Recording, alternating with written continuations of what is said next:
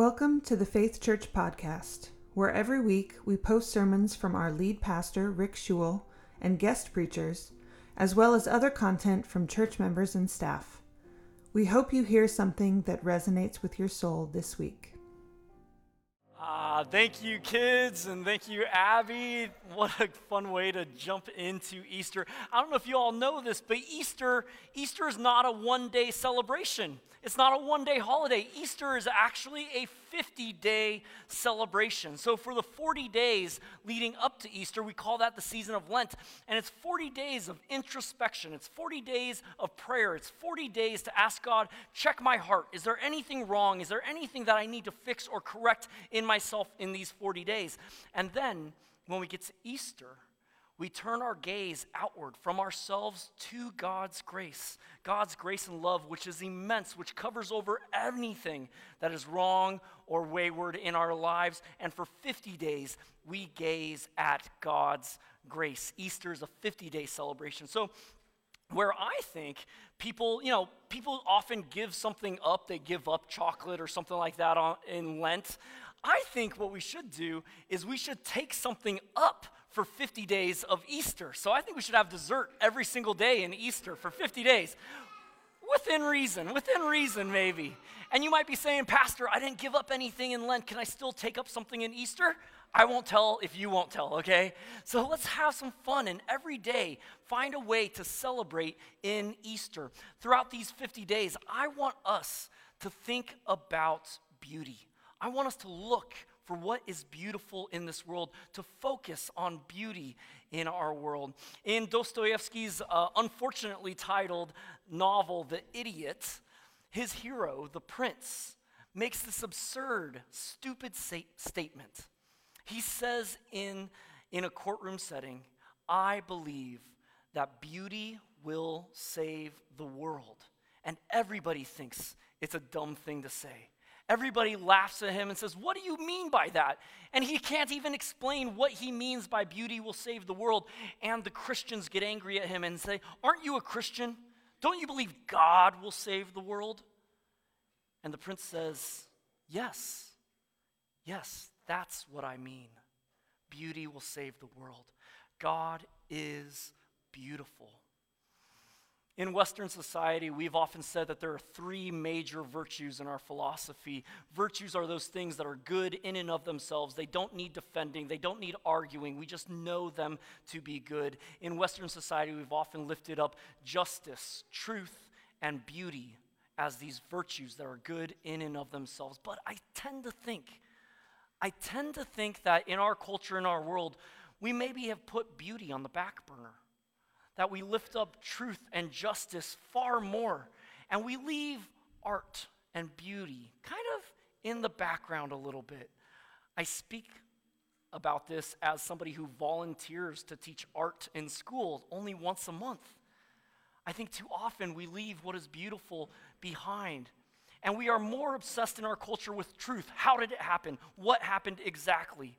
We obsess about justice, making sure that things are right and equal and fair. But I think oftentimes I've seen people defend truth in really ugly ways that turn people off. I've seen people defend justice in ways that hurt, harm and hurt other people. And I wonder, what is the beauty? In our churches, I think, depending on what tradition you've been a part of, maybe you've leaned more towards truth or justice. I think if you come from a more conservative evangelical background, you might be more geared towards truth. It happened this way in the Bible. This is the truth. This is what happened. If you come from a more progressive tradition, you might be more geared for justice, what God wants right in this world, heaven on earth, make things right. But I wonder what tradition will champion beauty? What tradition will look to make these things beautiful, to lift up what God is doing in a way that inspires awe. When I talk about beauty, I'm not talking about um, superficial aesthetics, dainties, lollipops, pop music, although some pop music is pretty good. When I'm talking about beauty, I'm talking about those things that create a deep, transcendent moment talking about those things that create an awe in us, that bring about ecstasy. Kind of like when you're doing something, even when you're listening to music or experiencing art, and you just kind of like get in tune with the music, get in tune with the art. When you're out in nature, when you see a sunset, as normal as sunsets are, they happen every day. Well, maybe not in the Northwest every exactly day. Maybe you won't see one today. But they're normal, but they're awe inspiring and beautiful. That transcendence. When you hold a baby, transcendence.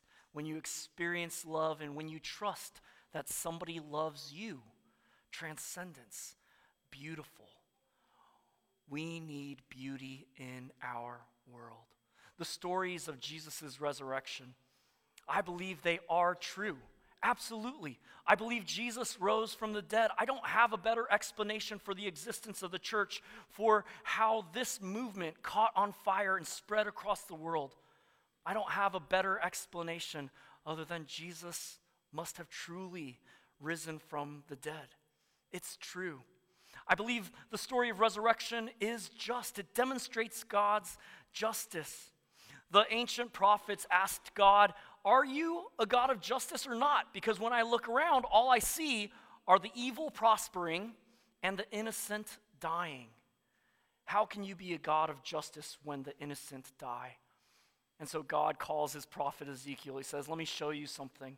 Let me give you a vision. He takes him to what's called the valley of the dry bones, and he says to Ezekiel, Do you think that these bodies can live again? Ezekiel says, Only you know, God. And God gives him a vision of the dry bones coming back together, of ligaments and sinews coming back onto the bones, of flesh covering them, of life coming back from the dead. And he says, I am a God of justice. And whatever is lost to death is not lost finally to death. The innocent will rise. Death doesn't have the final say. And so when Jesus rises from the dead, it is a statement that our God is just. But more than just and more than true, the story of the resurrection is beautiful as well. This is why we have four gospels tell it in a different way to inspire our hearts, to capture our minds. And so this morning, I want to retell the story just a little bit for us this morning. Jesus was crucified on a Friday in John's gospel.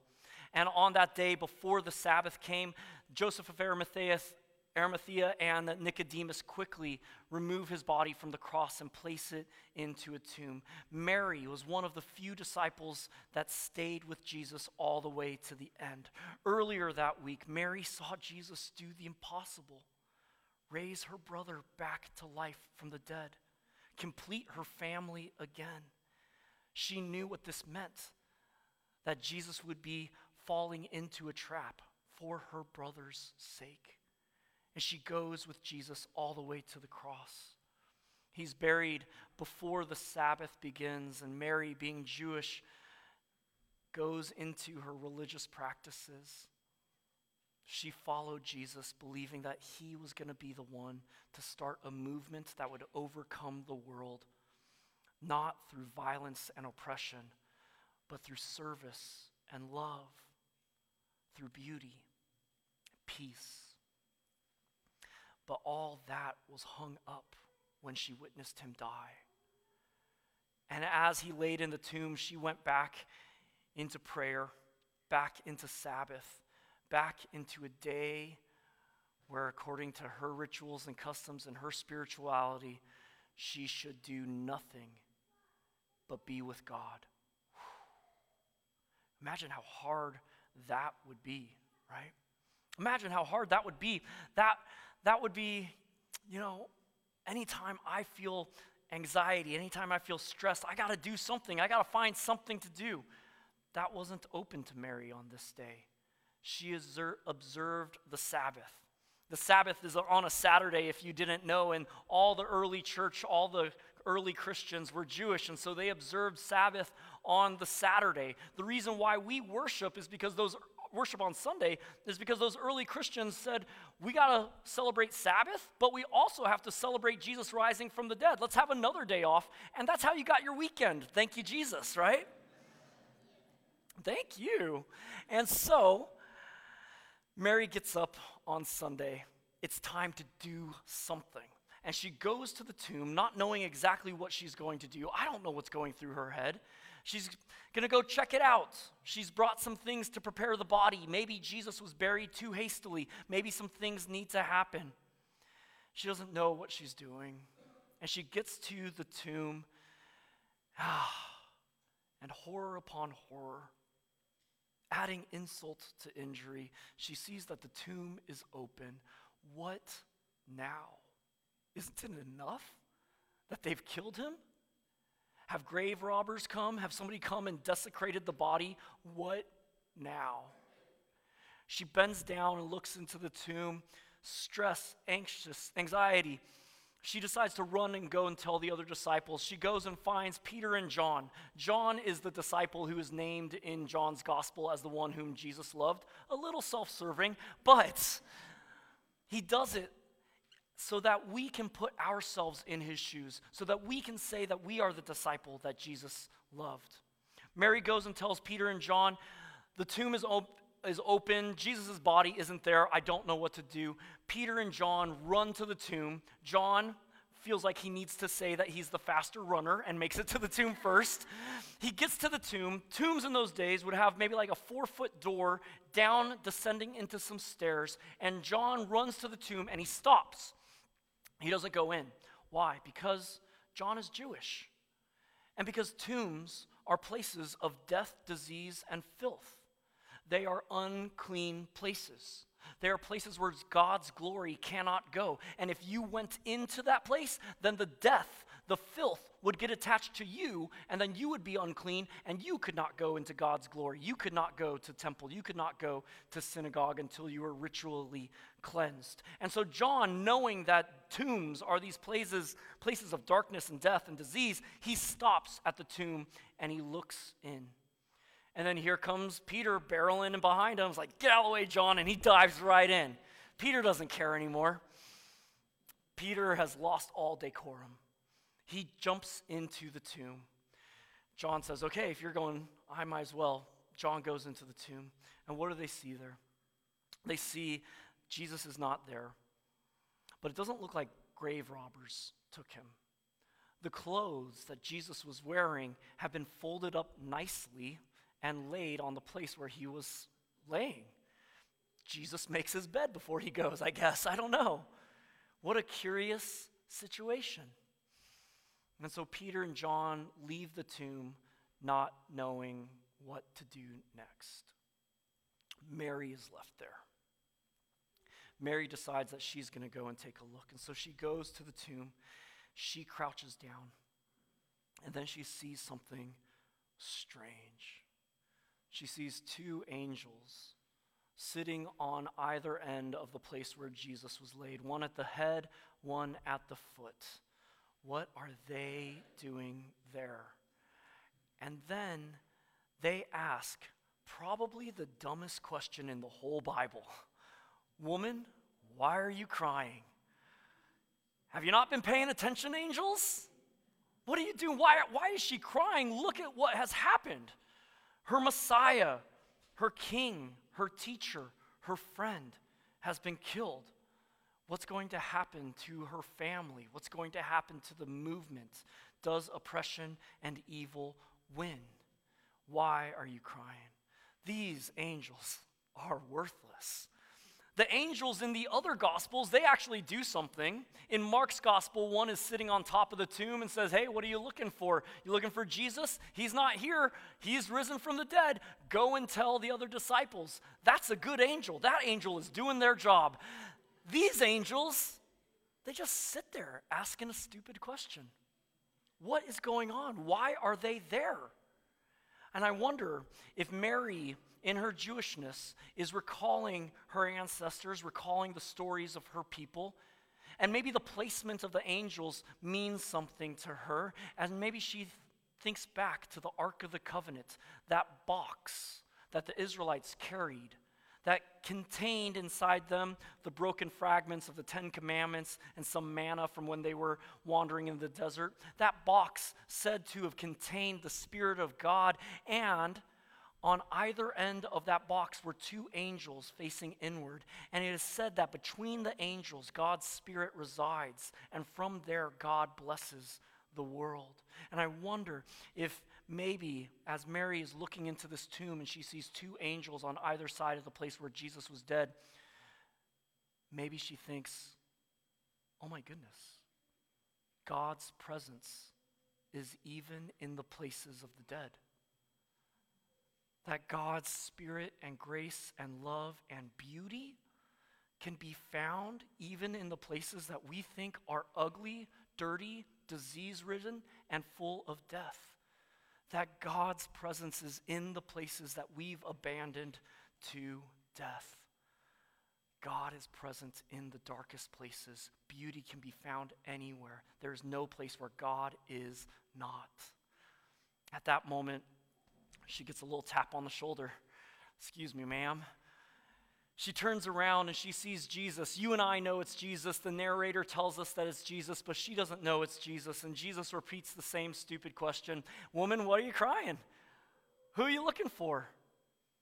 And she mistakes him for the gardener and says, If you know where they've taken my Lord, tell me, and I will go and get him.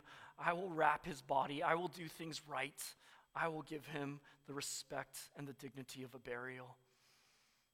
And then Mary hears the most beautiful words she's ever heard her name in the mouth of the risen Lord Mary, it's me. And in that moment, she is filled with the transcendence, with the ecstasy, with the knowledge that death doesn't win. that this movement isn't over, that God's kingdom of love and peace, which will overcome the world, has not stopped, but it has begun. Something new has happened.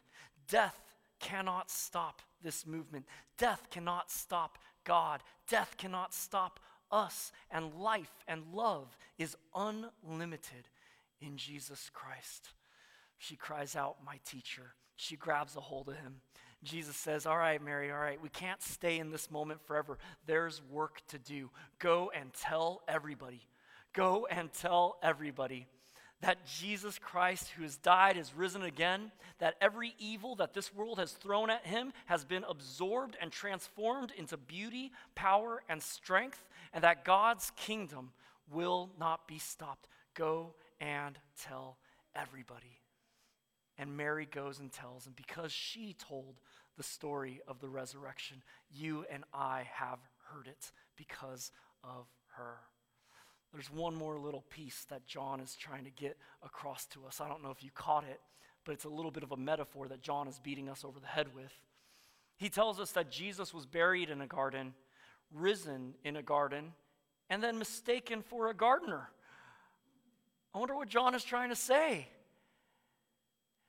John's gospel also starts with the words in the beginning, alluding to Genesis, alluding to the beginning of all things.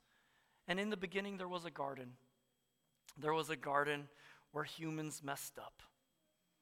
And here in the resurrection of Jesus, there's a new garden a new creation, a new world has started. For anybody who has ever messed up, you can have a new start. For anybody that needs to leave the past in the past and start a new life, you can have that. For anybody that needs to leave an old world and enter into a new world, you can have that. A new world has begun in Jesus Christ, and it is yours. It is a world where beauty can fill every corner, where there is no dark place, no place of disease, no place of filth that God is too ashamed to enter into. A world where God's presence fills all things if we can see it and if we can join God in making it happen. So you are invited into this new world to join Mary, to join the disciples, to proclaim that God's kingdom is at hand, that not even death can stop it, and that we can be made new today, that eternal life is given to us.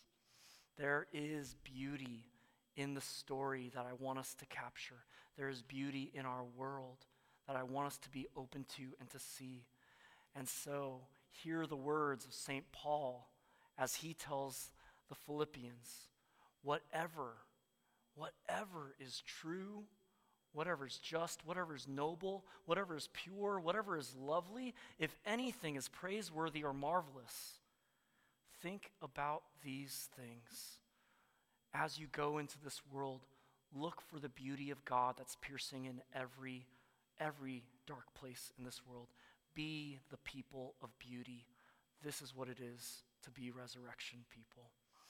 As we wrap up this message, I, I, want you to be thinking about a couple of things. I want you to, a couple of questions. I always like to end the sermon with a couple of questions so that you can kind of continue the sermon on your own. The first one was Do you know anybody who is sitting in a dark place? Do you know anybody who, who feels like the presence of God isn't there? The, feel like they're in an ugly place that's ridden to death, perhaps God is calling you to be an angel to those people, to go and sit in the dark places with people so that people are not alone. God is calling you to bring light and beauty and love to people who sit in darkness, to be an angel, even if all you have to say are stupid questions. Your presence, your love brings light into those moments. Secondly, how can we bring beauty into our work of truth and justice? How do we bring joy and fun, art, music into these moments, into the work of truth and justice, into Christianity? And then finally, do you need a new start? Do you need a new world? That is available and open to you today. And so, as we pray, as we receive communion, this is your opportunity to open to God and say, God, I need to feel the power of your resurrection. I need a new start. I need your love and mercy and your beauty to fill every corner of my life. I need to follow you. If that's you today, then in the prayers, in the communion, open yourself up to God and join this movement of beauty together. Thank you for listening to the Faith Church podcast. If you would like to find out more about Faith United Methodist Church in Issaquah, Washington, visit our website at www.faithunited.org or call the church office at 425 392 0123. Have a great week.